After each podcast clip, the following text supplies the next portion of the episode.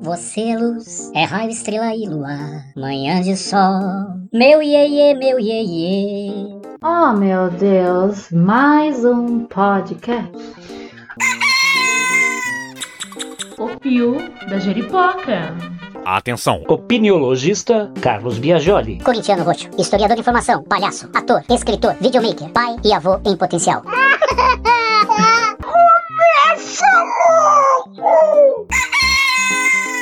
Pio da Jeripoca. Eu sou Maia Guedes, uma pessoa trans não binária. Tenho 28 anos, eu entrei numa fase de descoberta da minha transição há uns três anos atrás. Eu faço parte de dois coletivos do Grajaú. Um é o coletivo Entre Vielas de Teatro e o outro é o coletivo Transferência, que é um coletivo de audiovisual no Grajaú, que é onde eu moro. E eu tenho descoberto muitas coisas sobre o meu gênero há uns três anos atrás, que foi quando eu vi que existia a possibilidade de existir, né, fora da binariedade. Nunca me encaixei encaixei na cis normatividade, então por ter nascido do sexo feminino, sexo biológico feminino, tive que passar por muitas coisas que as mulheres cis passam para que sejam validadas como pessoas que existem. Quando eu descobri a palavra trans, um mundo se abriu na minha cabeça, né? Eu experimentei essa outra atmosfera e sempre entendendo que a transição ela era feita ou do feminino para o masculino ou do masculino para o feminino. Quando eu pensava que eu não me encaixava na feminilidade imposta, eu achava que eu poderia ser uma pessoa trans, mas eu também não me encaixava na masculinidade, né? Que é essa masculinidade também cis norma que faz com que os homens sejam favorecidos em muitos lugares e que tenham dificuldade de reconhecimento do massacre que é essa estrutura toda na cabeça deles, né? Mesmo conhecendo sobre transições, sobre pessoas trans, eu demorei ainda um pouco para conhecer a não-binariedade, que também é trans, até que eu fui numa roda de conversa e tinha uma pessoa trans não-binária na roda de conversa e ela me apresentou essa possibilidade de ser uma pessoa trans não-binária, né? Ela falou que pessoas trans não-binárias eram pessoas que ou se reconheciam com os dois gêneros, feminino ou masculino, ou não se reconheciam em nenhum desses dois gêneros. Então isso me contemplou de uma uma maneira em que eu pude ver que eu existia. A transgeneridade não binária, para mim hoje é uma existência. Eu sou hoje. Quando eu não conhecia, eu não era. Então, hoje, depois que eu conheci a, a transição não binária, eu sei que eu sou uma pessoa quando eu falo em pronome neutro, eu sempre dou um exemplo de para as pessoas pensarem num nome que elas não se agradam assim, um nome que a pessoa não gosta. Suponhamos que o seu nome é Carlos e você não gosta do nome Antônio e as pessoas elas começam a achar que você tem cara de Antônio. Elas olham para você e falam: "Poxa, vocês parecem muito Antônio". Então elas começam a te chamar de Antônio o tempo todo. E aí você precisa corrigi-las algumas vezes e dizer: "Não, não, meu nome não é Antônio, meu nome é Carlos. E as pessoas em alguma hora vão falar, ah, sim, Carlos. E logo depois vão te chamar de Antônio de novo. Esse é o incômodo que eu sinto quando não respeitam quando eu falo que meu pronome é neutro.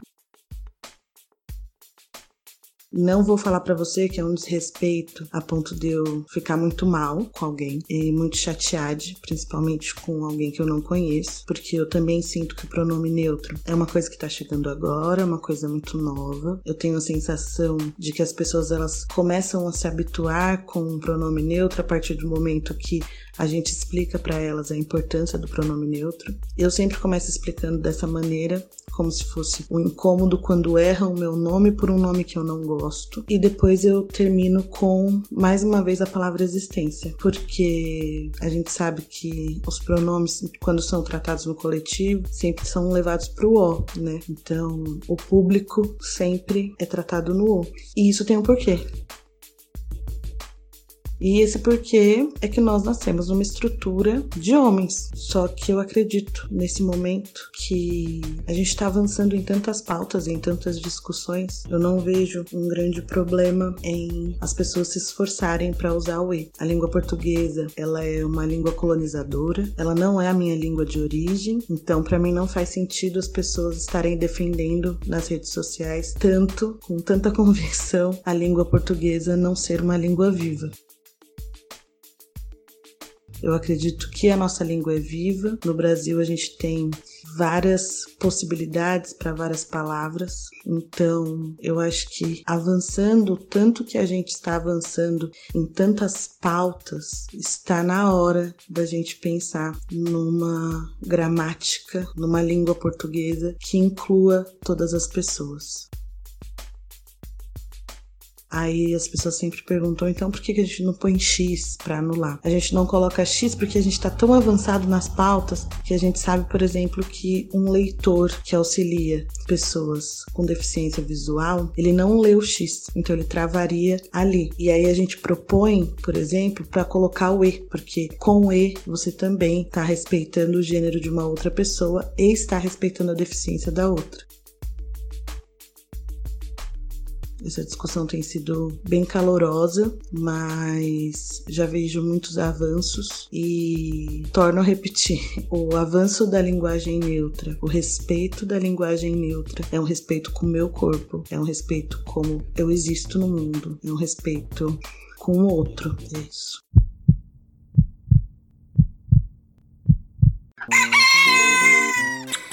O Pio da Jeripoca. Bem, pessoal, tudo começou quando eu batizei o nosso oitavo episódio como Sou Palhace, Sim Senhor. Isso abalou Bangu de um querido amigo que dele participou. Disse ele: Como assim, palhace? É, pois é. Eu convidei naquela ocasião duas palhaças para aquela roda de prosa e, é claro, com elas veio a ruptura que a efetiva inserção das mulheres causou na tal tradição dentro da palhaçaria, né? Um lugar que durante séculos foi ocupado somente por homens. Ué, não tinha figura feminina nas palhaçadas? Tinha, mas eram representadas por eles, homens, que se travestiam de mulher. O fato é que na hora de criar o título do episódio, me incomodou insistir na letra O como pronome neutro, algo que, embora convencionado, acabou naturalizado. Então o que eu fiz? Eu neologizei total e assumi naquele título a bendita letra I, que vem da árvore genealógica do tal do X e do tal do arroba. E foi isso que abalou o bangu do meu amigo cinquentão. Cinquentão que nem eu. E acabou gerando um caloroso debate, gente, com outro amigo bastante radical no sentido de considerar todo esse buzuzu em torno do pronome neutro uma imposição da vontade de meia dúzia de pessoas sobre algo tão histórico como é o caso da língua ou da linguagem. Aí o pau comeu. Claro, como acontece desde sempre nos processos históricos das civilizações, é de ruptura em ruptura que a história enche o papo, né? E então estamos diante de uma importante ruptura com essa questão. Cá estamos nós, ingressando com o intuito de contribuir para o debate que anda movimentando as redes sociais, as quais, para o desespero dos preservacionistas de plantão, são uma realidade concreta que nos une globalmente em tempo real e numa velocidade que acelera um bom bocado as construções históricas e suas transformações. Mesmo sendo relativamente nova, a temática já conta com uma larga produção de material para pesquisa. O que, que eu fiz? Escolhi o olhar do Pedro Valente, publicado no site Medium. O Pedro é um português, ativista LGBTQIA+, que atua na área da diversidade, da sexualidade e inclusão social. Abre aspas. O X e o arroba não são a solução. A solução está no sistema ELO, linguagem neutra em gênero. Fecha aspas. Então, pessoal, estamos falando de língua e de linguagem, certo? Porém, antes e acima de tudo, é na questão do gênero que a Jeripoca tá piando. E o Pedro Valente logo de cara avisa, abre aspas. O pronome neutro é especialmente importante para as pessoas não binárias, ou seja, aquelas que não se identificam nem como homens nem como mulheres. Fecha aspas. Tá mais que óbvio, né, gente? A atual regulamentação da nossa língua não tá devidamente antenada nesse quesito. Então, como a montanha geralmente tem que ir a Maomé, Com todo respeito à cultura islâmica no uso do nome do profeta, uma baita turma se juntou nesse debate e a gente viu surgirem o X e o arroba, para dar essa neutralizada includente. Palavra importante essa, na prosa de hoje, anotem aí. Inclusão. Só que pintou um problema, gente. O babado deu certo na escrita, beleza. Mas que ficou na trave e saiu pela linha de fundo no campo da leitura, da oralidade, da audição, que afeta frontalmente nossa podosfera, por exemplo. Como ficam nessa história, por exemplo, os deficientes visuais que dependem da audição para interagirem no dia a dia? E a galera com dislexia? É, portanto, exclusão. Outra palavra importante para a gente anotar, porque é nesse ponto da prosa que o Pedro apresenta um tal de sistema elo. Esse sistema, elo, delo, nelo, aquilo, funciona perfeitamente na fala, na escuta, na escrita e na leitura. E ainda vem com o bônus de gerar menos estranhamento, menos distanciamento, menos desmotivação. A proposta é incluir na língua portuguesa pessoas não binárias, quer dizer, cujo gênero é desconhecido ou indeterminado, além de grupo com vários gêneros. O lance é fazer existir um jeito da gente se referir a eles sem precisar usar o tal masculino genérico, aquele que faz a gente usar a letra O na sala com um homem e 99 mulheres, por exemplo. Esse sistema já está em uso, por exemplo, na Argentina, em muitos vídeos do Google Brasil e também em Portugal, terra do Pedro, prova definitiva de que português jamais foi burro piadinha de humor que já não cabe mais à parte, é importante observar que o sistema ELO também pode ser usado por e para qualquer pessoa, independentemente de sua identidade de gênero. E atenção, muita atenção. Essas normas não incluem o tratamento dado, por exemplo, a cores ou coisas em geral. Portanto, minha gente, esta minha cadeira continua sendo vermelha. Hashtag fica a dica. Mas como é que funciona esse tal sistema ELO? Em suma, é a letra U no lugar da letra O e da letra A. Simples assim. Por exemplo, conservador ou conservador vira conservadore ou conservadores. Hum, já vejo até conservadores começando a espumar. Hum. Bem, acessem o link do Pedro Valente e conheçam melhor esse novo Esperanto, que parece ser um movimento irreversível a partir dos grandes centros urbanos mundo afora. E por enquanto, ao que parece, quem está vencendo esse derby é a letra E, que eu apliquei no título do meu oitavo episódio, que irritou tanto meu amigo palhaço, mesmo eu explicando para ele que ele pode continuar sendo palhaço à vontade, porque ele se entende como homem, hétero, cis e coisa e tal. Ainda bem que meu amigo é palhaço, porque nessa altura do campeonato, polarizado e polarizante, gente, só o humor salva. Então, por conta disso, eu chamei um querido professor que eu tive a, a, o prazer de conhecer na Universidade de Santo Amaro, Zaqueu Machado Borges Júnior. Então, Zaca, muito obrigado por você estar aqui com a gente hoje, batendo esse papo. E aí, conta pra gente quem sois vós. Bom, meu querido, muito obrigado pela oportunidade de falar um pouquinho. Bom, eu sou professor de língua portuguesa, dou aulas para o Fundamental 2, para o ensino médio, para o ensino superior, isso há pelo menos 23 anos, se não me falha a memória. Sou mestre pela Universidade de São Paulo em língua espanhola e literatura espanhola e literatura hispano-americana.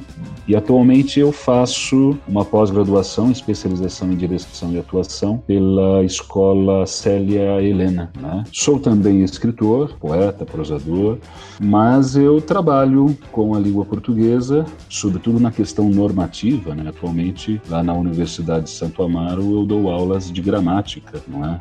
De linguística, é, propriamente, nunca cheguei a dar aula, conheço linguística para mim mesmo, acho que existem questões aí que apenas um apaixonado pela linguística poderia tecer melhor, não é? Mas tenho as minhas, as minhas opiniões, as minhas convicções, os meus achismos também, não é? é enfim, como, como professor, como cidadão, enfim, este sou eu.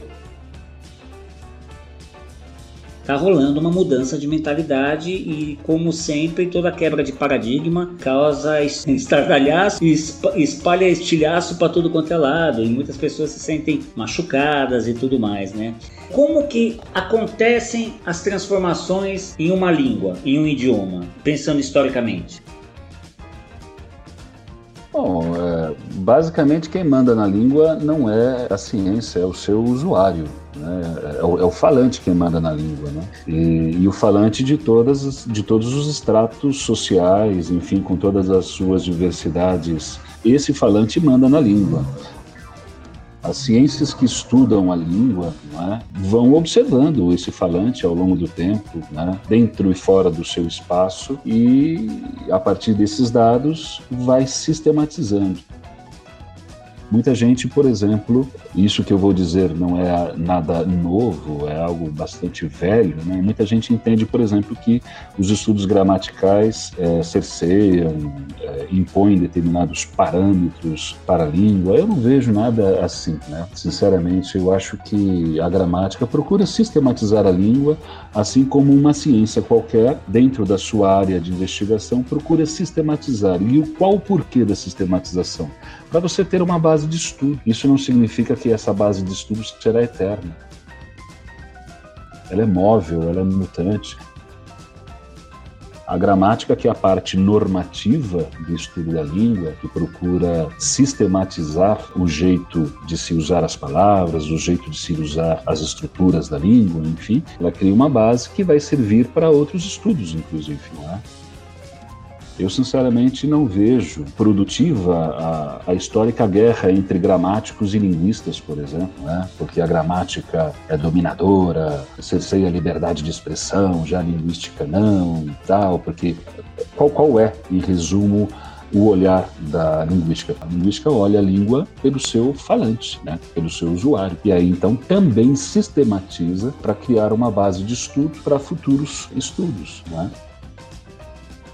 Então eu acho que a gramática tem que ser estudada, assim como qualquer outra ciência que olhe para a língua, tá? É, isso não significa que, em minha modesta opinião, que os, os estudos gramaticais são terríveis nesse sentido do encerrar é, alguma coisa, dar alguma coisa por fechada e, portanto, não se pode mais mexer em nada. Não, eu, sinceramente, eu não vejo assim. Eu entendo que, assim, dentro do processo histórico as coisas vão acontecendo, né? E vão acontecendo de que forma? nas relações sociais. E aí a linguagem vai refletindo. Dá determinado momento histórico, por algum motivo, a turminha se reúne na mesa e fala: bom, gente, vamos fazer umas correções aqui. As famosas correções ortográfico-gramaticais e piriri-poró, né? Mas assim, via de regra, por que é tão difícil é, para grande parte dessas pessoas resistentes à temática que nós estamos trazendo hoje, do pronome neutro, entender que a, a, o porquê escolheu-se a letra O e não a letra A como pronome neutro? Sei lá, rapaz. Olha, é, é, você sabe que certa vez me perguntaram também no programa de rádio qual a origem do preconceito linguístico, né? Eu, sinceramente, acho que existe o preconceito linguístico porque existem pessoas preconceituosas, no fim das contas. Existe o preconceito humano que se manifesta de muitas formas. Por exemplo, né, é, em relação à língua. É, o que a gramática traz em relação ao, ao, gênero neutro, né? Na verdade, muitos gramáticos, inclusive, dizem que a única marcação de gênero existente no português é o feminino, né? Mesmo aquela marcação que traz o masculino, na verdade, é um, é um arrasto do, do gênero neutro, no fim das contas, né? Porque se você diz que todos conquistaram um prêmio, e se todos cabem homens, cabem mulheres, mas diferentemente se você dissesse todas né, conquistaram um prêmio, apenas o gênero feminino aí seria contemplado. Então, segundo né, alguns gramáticos, por exemplo, Matoso Câmara Júnior, a única marcação de gênero realmente existente em português é o feminino, porque o feminino é que gera a especificação. É? Do ponto de vista gramatical, é isso que ocorre.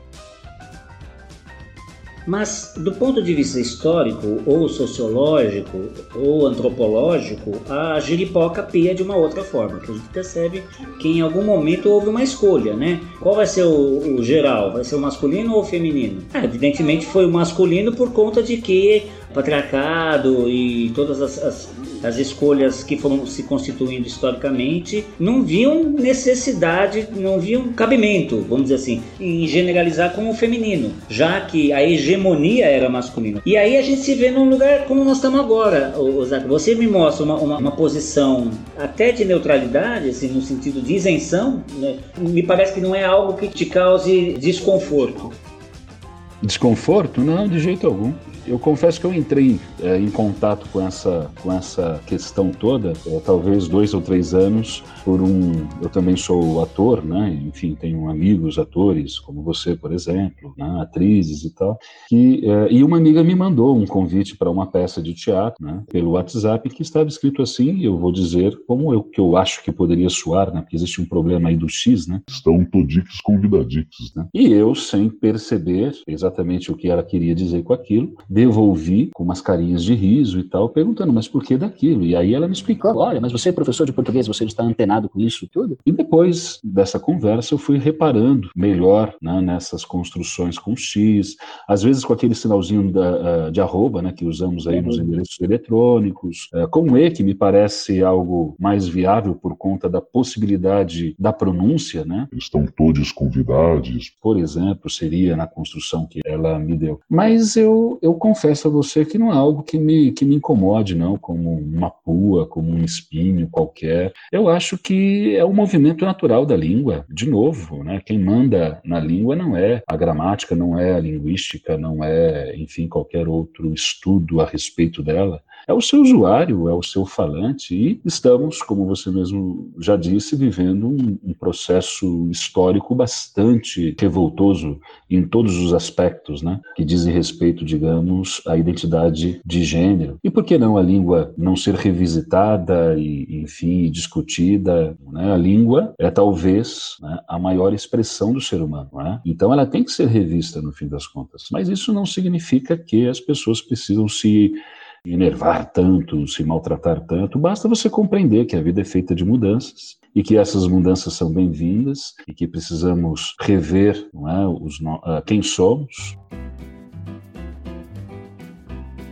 Eu não aderi digamos, a essa forma, a esse jeito novo que está aí. É, e não digo que está se esboçando, porque ele já se esboçou, mas que está aí tentando vigorar. Não é? Eu não aderi, não porque eu seja homem, porque eu seja hétero, nada, nada por conta disso. Né? Simplesmente porque não quadro, digamos, é, não me vejo com, com essa expressão, com essa construção. E, sinceramente, quando digo para os meus alunos né, da universidade ou não, né, e digo é, boa noite a todos, eu não, eu não me sinto é, machucando ninguém, não, não acho que. Agora, se, se isso um dia é, me for posto assim, não, né, não, não se dirija a nós desta maneira, enfim, aí caberá a mim, naquele momento, rever né, as minhas palavras. Eu não sei. É, você falou de um processo histórico. Eu acho que parte né, de toda essa questão do gênero masculino, né, ou, enfim, dessas marcações, né, pensando aí nesse estudo gramatical que eu, que eu trouxe há pouco, pensando nessas marcações do gênero masculino, enfim, eu acho que parte disso tudo você já respondeu. É sim uma questão histórica. Vivemos sim patriarcados. Ah, o homem que sempre, de uma certa maneira, negou a existência da mulher. Não é à toa que temos é, mais artistas, não digo bem, afamados, conhecidos homens, que artistas é, afamadas, conhecidas mulheres, né? Ou, enfim, é, não é à toa. Então eu acho que sim, tem uma questão histórica aí, mas tem também uma questão que eu acho que é simples, a evolução evolução histórica da língua. Né? O movimento de uma língua, né? um movimento para frente, que a gente chama, portanto, de evolução, é sempre procurando uma forma que seja acessível a todos. E aí acho, por essa razão, que tenha ficado o masculino e o feminino, né? como esses gêneros de palavra aí, e com preponderância do masculino por conta da questão do neutro, né? que existia lá no latim, que veio, obviamente, se arrastando para suas filhas, a língua portuguesa, a língua espanhola, espanhola, enfim, e por aí vai. Eu acho que é que são esses dois fatores, um fator histórico, né, tem um certo traço, né, e tem um outro traço que é linguístico, que é a evolução da própria língua. O que se nota é que existe um grande contingente de pessoas, de seres humanos que se importam, né? que, estão, que estão dizendo a gente não se encaixa nessas casinhas. Em que casinha a gente está? É importante que a gente, neste momento global de revisitações gerais, né? É, de movimentos identitários que, que se mostram bastante organizados ou pelo menos bastante intensos, né? com a potencialização das redes sociais e o Diaba 4, tudo trabalhando conjunto, e, e, esse avanço de uma mentalidade retrógrada que tenta puxar para um, um, mundo que já, já, a exemplo do que aconteceu na Renascença, no Iluminismo, eh, já, já foi. Sabe o crepúsculo, né? Que a gente olha o pôr do sol, o sol não está mais lá, né? O sol já era, mas a gente fica olhando para aquela miragem, para aquela miração e tal. Eh, me parece que é uma coisa mais ou menos nesse lugar que a gente está vivendo. Então, parece que essas pessoas, esses seres humanos, estão dizendo: puxa o freio de mão, porque a gente não vai continuar dessa enquanto a gente não resolver na linguagem linguagem uma forma que a gente se sinta é, legitimado, reconhecido e feliz e prológico. É, eu acho que pessoas que são é, que se colocam com muita, com muita violência, inclusive é, contra esses movimentos naturais de renovação da língua, enfim, da sociedade, bom, são pessoas embrutecidas no fim das contas. Né? Se a gente for, for procurar ali a, a essência dessas pessoas que atualmente estão aí, é, infelizmente, no mando do nosso país, são pessoas embrutecidas, pessoas que acho que viveram e não entenderam absolutamente nada, né? Do que é viver em sociedade, do que é respeitar o outro, do que é ser complacente, do que é ser generoso, do que é ouvir o outro. É? A essência de tudo aí é um embrutecimento do espírito é? que nos faz viver no mundo em que nós vivemos. Tá? Vamos fazer uma brincadeira aqui. Se você tivesse agora num congresso, ou não precisa nem ser num congresso, se você tivesse num, num grupo de WhatsApp daqueles super populosos, onde você estivesse conversando com todos os seus colegas linguistas, que sinal de alerta você dispararia referentemente a esse momento? Sim, que eu acho que a gente tem que pensá-lo. Se existem pessoas que não se sentem representadas né, e que querem essa visibilidade, que querem se sentir mais respeitadas, ué, e por que não a gente não deveria pensar de maneira mais profunda? Profunda nisso. Né? A grande questão, Carlos, que eu vejo aí é que existem pessoas que se escondem atrás de diplomas, pessoas que se escondem atrás de status, pessoas que se escondem atrás de, né, de martelos que levantam, né, de foices, né, de, de, de paredes, de escudos, porque sem essa proteção elas não são absolutamente nada. Né?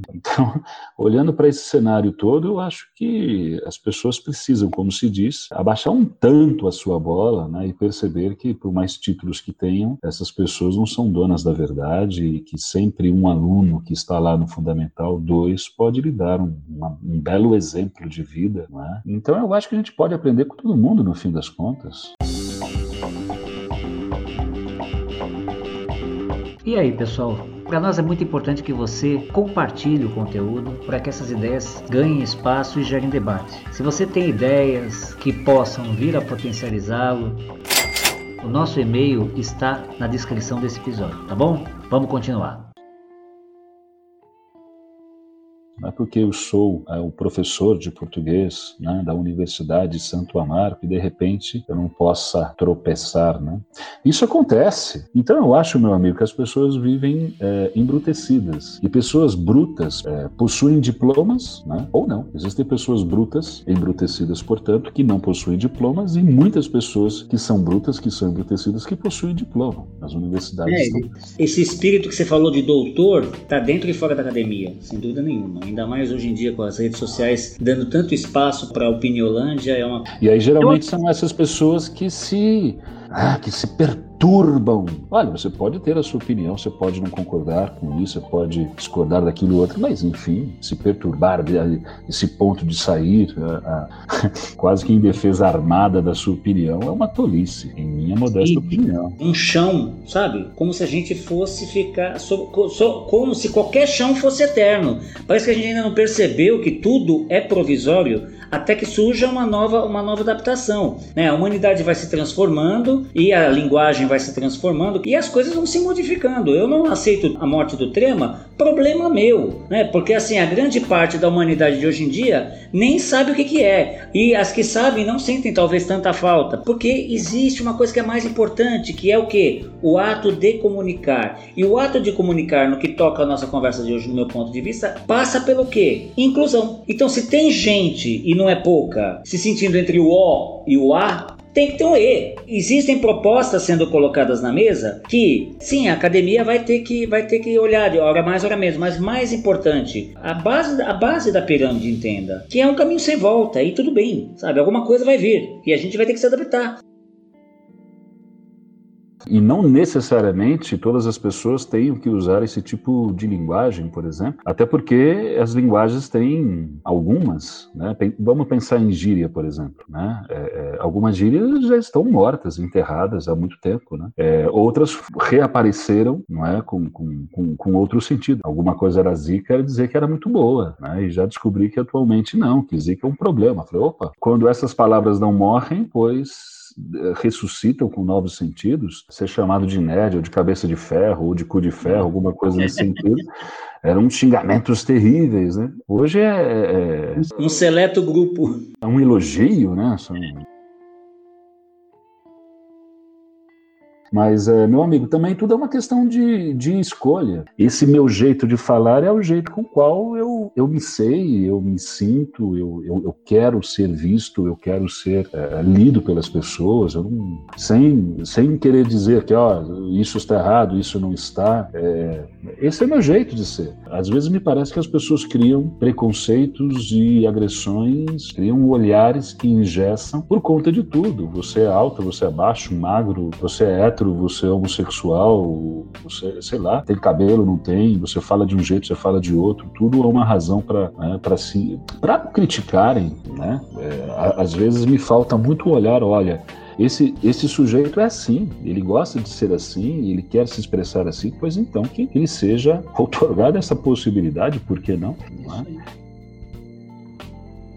Então eu gosto muito da norma culta, gosto muito mesmo. É, e o pouquinho que eu sei me, me, me dá mais vontade de saber ainda mais. Ah, mas eu não saio por aí jogando norma culta na goela das pessoas, enfim, você, se você não disser isso, olha, tudo uma questão de escolha, né? Você acha mais elegante o trema, eu também achava mais elegante, nós somos viúvos do trema, mas, é, é, enfim, os deuses do Olimpo decidiram que vamos cortar, né? Para que esses dois pontinhos aí? E não só essa questão que é, estamos discutindo aqui, né, do neutro, precisa de uma certa maneira ser pensada pela gramática e, enfim, outras outras construções também. Haverá um momento em que é, a, a gramática vai ter que abrir espaço né, para essa construção, porque de novo quem manda na língua não é a gramática, é o usuário, é o falante. Eu acho que isso também com o tempo deve ganhar ainda mais força e deve, vai, é uma palavra que eu não gosto de usar, mas deve obrigar as pessoas a olharem para isso com olhos um pouco mais generosos, né? se no presente momento elas não têm, mas acredito que esse assunto vai forçar as pessoas a olharem para isso.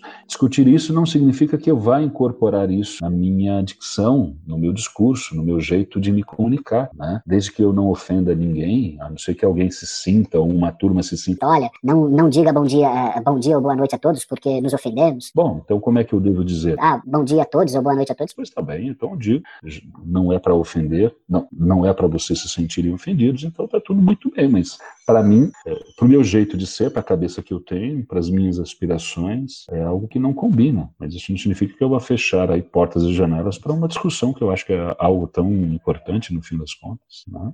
E que as pessoas possam se ouvir mais, né? Mas com o coração aberto, literalmente o coração aberto para a diversidade no fim das contas e para qualquer tipo de diversidade, né? Não só essas, né, das minorias que tentam é, botar a cabeça para fora e respirar com dignidade, né?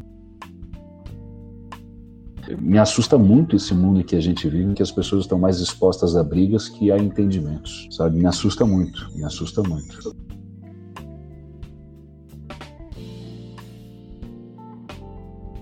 Bom, gente, para levar essa prosa em diante, eu mergulhei dentro de mim mesmo, fui lá nos cafundós dos meus infernos para ir buscar e convidar um dos meus demônios interiores para essa conversa aqui no podcast com vocês. Mas não só ele. Aqui no mundo real também convidei minha filha Laura da Silva, que é uma hiper mega Sou colaboradora. uma intrometida. Não, não é não. É uma é mega colaboradora aqui do podcast. Aliás, quem assina as artes, então fica a dica aí. Então, senhoras, senhores e senhores, com vocês. Ai, Jesus. Conceito de Cáspita. Oh, e, e olha eu aqui de novo, né, Carlo, no seu podcast. É, pra mim é um grande prazer, né, sempre estar aqui trazendo pra vocês um pouco da minha luz pra essa escuridão toda que vocês vivem aí, né? Eu segui o conselho de um amigo, Conceito. Voltei lá na escola e fui procurar um professor de gramática para conversar sobre pronome neutro. Né? Então agora a gente segue em frente, tentando entender o que, que é essa tal identidade de gênero. Ah, não, esse assunto não, pelo amor de Deus, eu não vejo a menor necessidade de falar nisso. Exatamente, né, gato? Porque não tem necessidade, porque você acha que não tem necessidade. Aí o mundo é só o que você acha que tem necessidade ou não. É, É, bom, vamos tentar manter os nossos ânimos aqui Olha, sob controle, hoje eu tô não com é? jeripoca. É, Bom, beleza, Contito, beleza, beleza. Bom pra você que se sente feliz, contemplado aí na casinha da letra O, né? E pra tua esposa, Carmela, que tá contente lá na letra A. Mas acontece que tem muitos mais mistérios entre o O e o A do que supõe a nossa van filosofia. Ah, e aí? Eu já ouvi essa música aí, Garloan. É do Rony Von, não é? Não, Contito, é uma livre paródia de um verso famoso de Shakespeare. Saúde, que Deus te crie. Fica tranquilo porque não é coronavírus não, porque isso tudo é invenção da mídia, sabe? Corta essa, não muda de assunto. Tenta entender. Sexo e gênero são histórias diferentes. Segundo o psiquiatra estadunidense Robert Stoller, que também pesquisa identidade de gênero, a coisa é muito simples. A gente pode resumir da seguinte forma: sexo é igual a anatomia, morfologia, fisiologia. Ou seja, nós estamos falando de genitália, de cromossomo sexual, de hormônio, etc. É biologia, ou- seja, feminino e masculino, fêmea e macho. É isso, é isso. Macho é macho, o resto é capaz. Conchetou, conchetou, conchetou. O ditado é besta, mas você acabou criando um atalho tanto, sabia? Porque no fim das contas, é o mundo visto com olhos patriarcais que a gente tá falando. Que a gente pode falar, inclusive, até mais aprofundadamente no próximo episódio. Mas esse povo, esse olhar patriarcal, é que no fundo, no fundo, tá se sentindo bem incomodado com a pauta em questão, por exemplo, de linguagem neutra. Então vamos seguir. Vamos, vamos, se- se- segue, acompanha o raciocínio. Gênero tem a ver com identidade. Sim, eu trouxe aqui, tenho aqui a minha identidade, tenho também aqui os meus CPF, tô também aqui com o meu título de... Não, não é disso que eu tô falando, é isso é disso também, mas é uma coisa muito mais ampla. Eu tô falando da minha relação com o meu próprio corpo. Se eu for falar da minha relação com o corpo de outra pessoa, a história muda. Aí a gente já tá falando, passa a falar de quê? Opção sexual, né, Laura? Exatamente. Inclusive, eu acho que é muito importante não só nomear o que é diferente nessa sociedade que a gente coloca que as pessoas que nasceram com o gênero que foi imposto e elas se identificam são consideradas como sujeitos universais. Isso que é o certo e o outro é o errado, que é o diferente. Na verdade, nós também temos uma identidade. Nós somos cisgênero. Cisgênero é a pessoa que se identifica com esse gênero que socialmente foi colocado para ela. E transgênero é uma pessoa que não se identifica dessa forma. E nesse combo tá incluso aí as pessoas que são não binárias. Ai, gente, uma quanta complicação. Eu fico com os cabelos em pé, é tudo muito mais simples. Pelo amor de Deus, olha só. A cegonha, quando traz o bebê, você pega, desempacota, olha ali no meio das perninhas e vê. Olha, se é menino, é menino. Se não é menino, não é menino. Pronto, cáspita. É aí, Concheto, que a também tá piando. Porque nesse combo do pipi e da pepeca, a sociedade embute uma pinca de comportamento social que são impostos.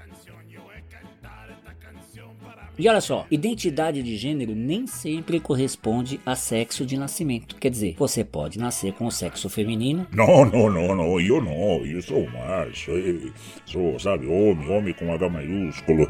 perdão, eu posso nascer com pepeca e me sentir um homem, ou vice-versa. Jesus, Maria, José. A gente pode até falar de religião mais tarde, Concheto, mas não é o caso agora. Vamos seguir o raciocínio. Nascer de um jeito e se sentir de outro é o que acontece, por exemplo, com os travestis, com pessoas transexuais.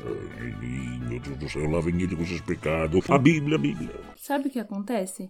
Essa questão de comportamentos que são impostos, né, para os gêneros não é um problema, inclusive, só de quem não se identifica com um gênero. Esse problema a gente pode ver, por exemplo, quando você, por ser homem, é obrigado a ter que pagar a conta no final de um encontro, ou a não poder chorar em público, ou uma mulher, por ser mulher, ter que ah, usar saia, ser delicada, é performar essa feminilidade que é imposta. Ô, ô, ô, mocinha, desculpa estar te interrompendo, você é bonitinha, já percebi tudo, que você é até inteligente, até inteligente você é, né? Obrigada. É tão bonitinha, branquinha. Bom, enfim, é, eu queria te dizer uma coisa, menininha. É, as mulheres, elas são assim porque Deus quis assim, sempre foi assim. Então por que você vai querer agora vir agora meia dúzia aí de gato pingado? Querer impor sua vontade e falar que as coisas têm de mudar por decreto? Agora eu sou obrigado a pensar de uma forma diferente. Isso pode ser até. Deus poderia ficar chateado. Mas aí é que tá, né? Isso sempre foi imposto. A linguagem sempre foi uma coisa imposta. E ninguém tava querendo impor nada. Eu acho que cada um tem a liberdade de falar da forma que se sente melhor. Inclusive, poderia até abrir uma janela aqui do quanto a linguagem segrega.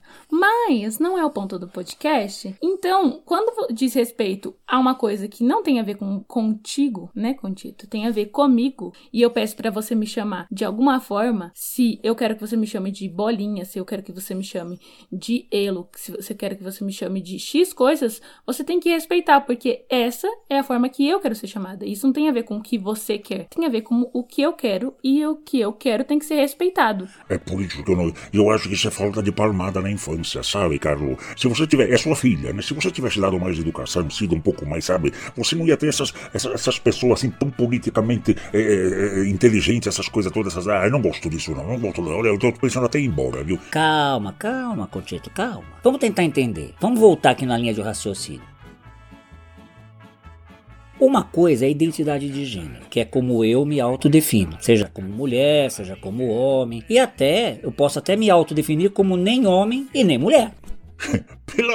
Oh, isso só pode ser pegadinha do Faustão, né, Garlo? Pelo amor de Deus, cáspita! Não, não é não, não é não. E você aí trata de se virar nos 30 para conseguir compreender, porque o bonde tá em movimento e não tem mais volta, não. A ponte já queimou, a gente vai ter que lidar com isso. Então, seguindo o fio da meada, isso é uma coisa. Outra coisa é a orientação sexual da pessoa. Porque aí o papo é sexualidade, é desejo, é atração afetivo sexual por alguém de algum gênero, entendeu? E eu não tô entendendo mais nada. Você tá falando do quê? É, é do homossexualismo, não é não? É, é, disso que você tá falando, de homossexualismo? Não, querido, não, tô, não é disso não. Sabe por quê?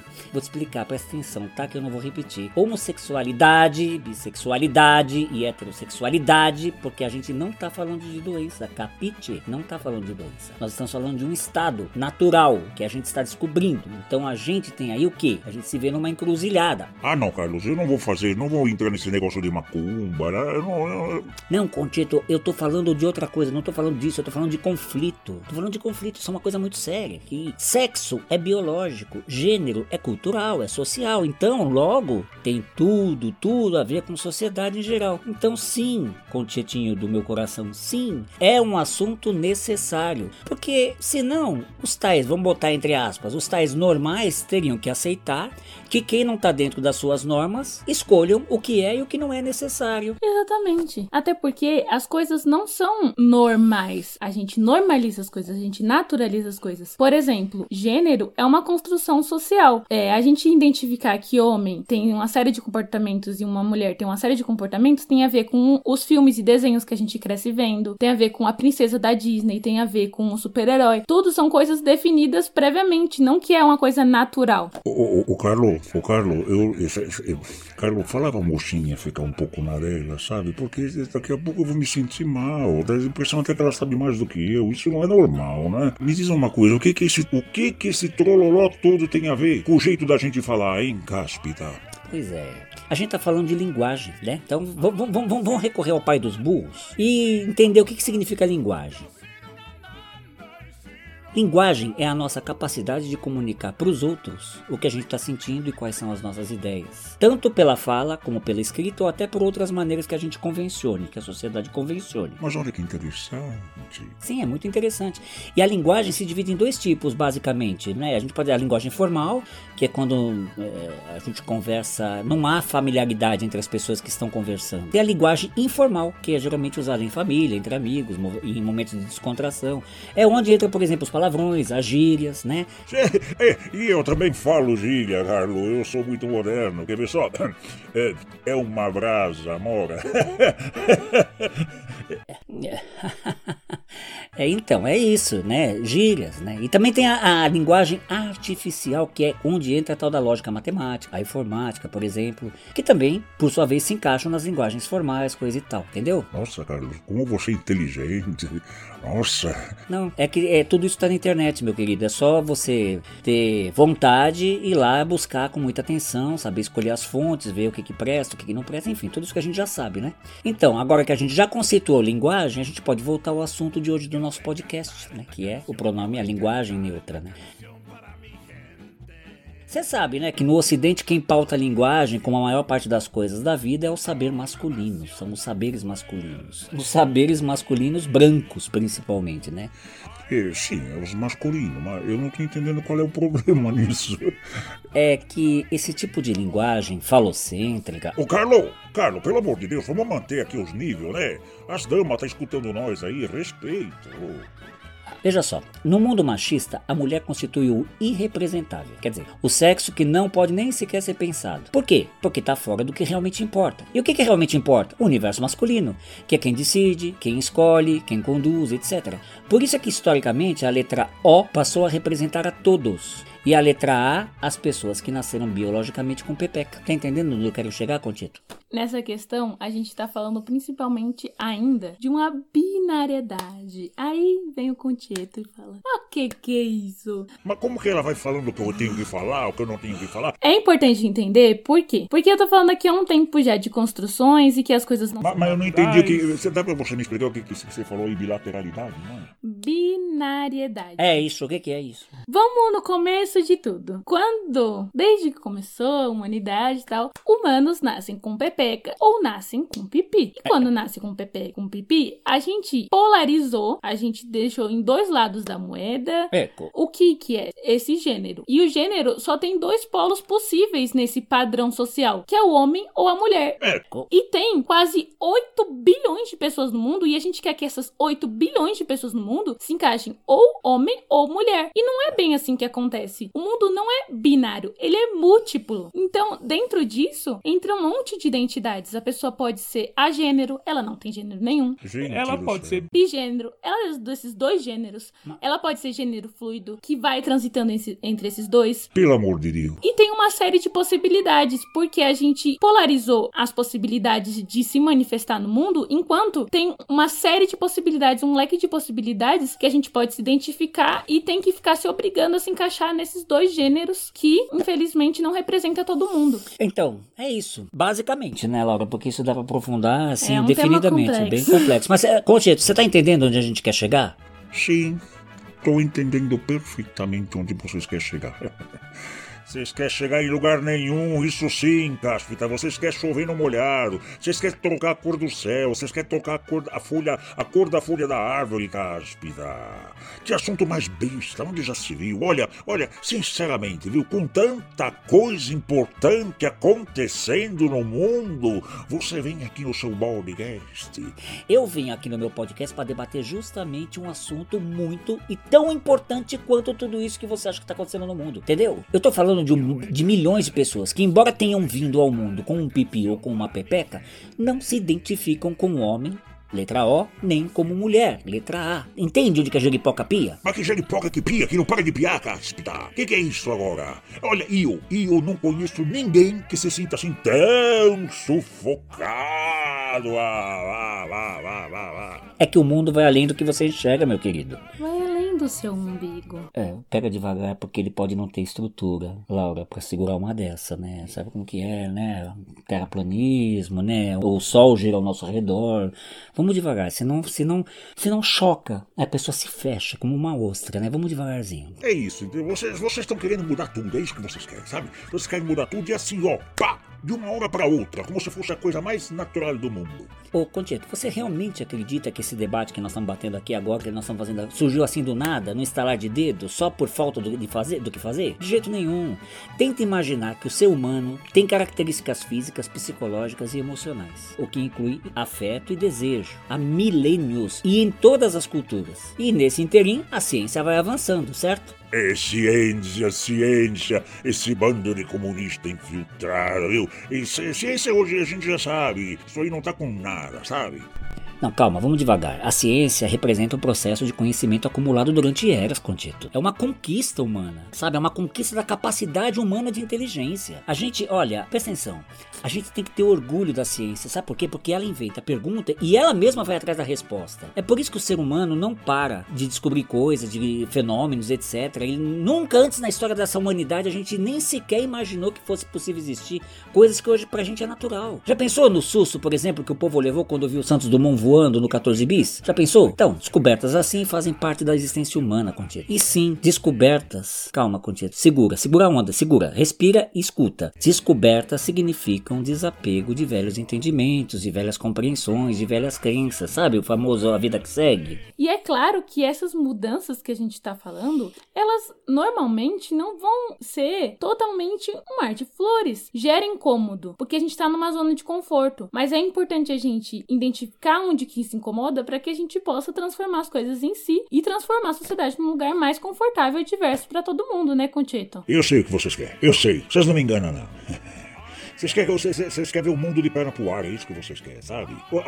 Agora vocês querem até mudar nossa língua portuguesa, seus, seus, seus mudançopata. É disso que a gente tá tentando tratar aqui, justamente. Mudança. Mudança de mentalidade. Algo, aliás, tão velho quanto andar pra frente, Conchito. Não é de hoje, é de sempre. Como disse o professor Zaqueu no começo aqui do nosso, da nossa conversa de hoje. O falante dita e o acordo gramatical vai atrás de, de legitimar o que, tá, o, que, o que o falante está querendo. Se não fosse assim, como que a gente entenderia, por exemplo, tantos e tantos e tantos dialetos que existem no mesmo mesmo território, onde é o mesmo idioma oficial. A gente não enxerga possibilidade numa linguagem que não seja pautada tanto e tão centrada no gênero. Todas as nossas palavras no dicionário tá lá substantivo feminino, substantivo masculino. E isso não é uma realidade geral, não é uma regra. Por exemplo, na língua inglesa, não necessariamente tem o e a e define qual é o gênero da palavra. Isso é uma coisa forte. E falando mais de São Paulo, a gente usa muito o artigo. Enquanto lá no Nordeste, a gente pode observar que as pessoas falam lá: ah, chame lá Carlos, chame lá Laura. Não chame a Laura, chame o Carlos. Então a gente é muito focado nessa questão do pronome como ele fosse essencial. E no momento que ele é, ele não precisa ser da forma que antigamente era. A gente, a linguagem e todos os nossos saberes estão em constante mudança de acordo com as mudanças do, da humanidade, né? A gente sente as nossas necessidades, Conchito, e encara o desafio de comunicá-las para os outros. Esse, esse é o desafio, esse é o trabalho. A gente tem alguma coisa a dizer, a gente tem o desafio de saber como que a gente vai comunicar isso para os outros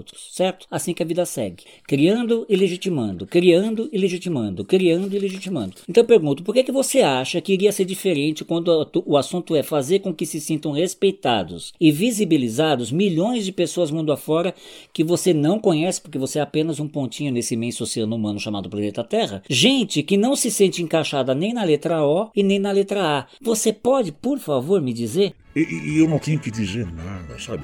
Aliás, eu tenho que dizer o que eu quiser dizer, sabe por quê? Porque eu tenho liberdade de expressão. É liberdade de expressão, entendeu? Se eu não quiser acreditar, eu não acredito. Se eu quiser acreditar, eu acredito. Nós vivemos esse momento maravilhoso que o que vale é a opinião da gente, Gaspo. Bom, já que você falou então em, em, liberdade de expressão, eu vou abrir espaço agora né, para dar lugar de fala a quem realmente importa. Convidar uma pessoa não binária para vir aqui colocar a sua visão sobre o que a gente está conversando. Oi, eu sou Vitória Gama, eu resido no Grajaú, sou multiartista e produtora audiovisual trans não binário. Atualmente eu estou estudando cinema e nessa quarentena eu tenho mergulhado na minha história e memória a fim de criar e comunicar sobre coisas que me tocam, né? E uma dessas coisas é a linguagem neutra ou neolinguagem, que é a forma como eu me comunico normalmente, por usar pronomes neutros e me preocupar com a equidade para todos, inclusive na língua. Eu realmente acredito que a maior dificuldade é o entendimento que é partilhado por algumas pessoas na discussão desse assunto. Eu vejo na internet e na troca com outros muito equívoco em relação à linguagem neutra. Isso torna mais difícil a disseminação da ideia em si. Esse assunto veio à tona agora, mas já é utilizado há um tempo por algumas pessoas, né? Inclusive por mim, eu utilizo essa linguagem desde 2016, antes com o X, né? E agora com aprimoramento com o U e o E. E algumas pessoas elas utilizam também o I para substituir pronomes e palavras do gênero masculino e feminino. A linguagem neutra ela tem sido mais utilizada por pessoas trans, mais frequentemente no espectro não binário. É, mas, porém, a proposta é que ela seja utilizada por todos e ensinada também nas escolas. O neutro no Brasil, ele já existe, né? Só que é dado com palavras masculinas. Sendo ainda muito sexista. Então a linguagem neutra ela acaba sendo uma alternativa para promover equidade na língua brasileira. O respeito por pessoas que não querem e não se sentem bem sendo chamadas por pronomes e afins binários, ele vem com a adoção dessa linguagem, né? Uma das maiores importâncias é essa, né? Que, que haja realmente uma equidade, né? E um respeito por todos os desejos das pessoas. Poder atualizar a língua de uma forma que seja boa para to todo mundo, né? Eu acho que faz muito sentido, inclusive. Obrigada, Carlos, por ter me convidado. Foi um prazer e muito legal estar falando um pouquinho sobre isso aqui. Tá dada a nossa contribuição e também o nosso profundo agradecimento Maia Guedes, Vitor Igama, Laura da Silva, ao nosso querido professor Zaqueu Machado Júnior e a esta figura esquecível, o meu retrógrado interior, o Concheto de Cáspita. Semana que vem tem mais, gente. Muito obrigado a todos aqui. Saravá, Axé Shalom, Salam Aleikum, Namastê, Shanti, Evolé, Optcha, Allah Akbar, Amém. Saudações corintianas, hashtag fui. O Pio da Jeripoca. Atenção! Opiniologista Carlos Biagioli. Corintiano roxo, historiador de informação, palhaço, ator, escritor, videomaker, pai e avô em potencial. O Pio da Jeripoca.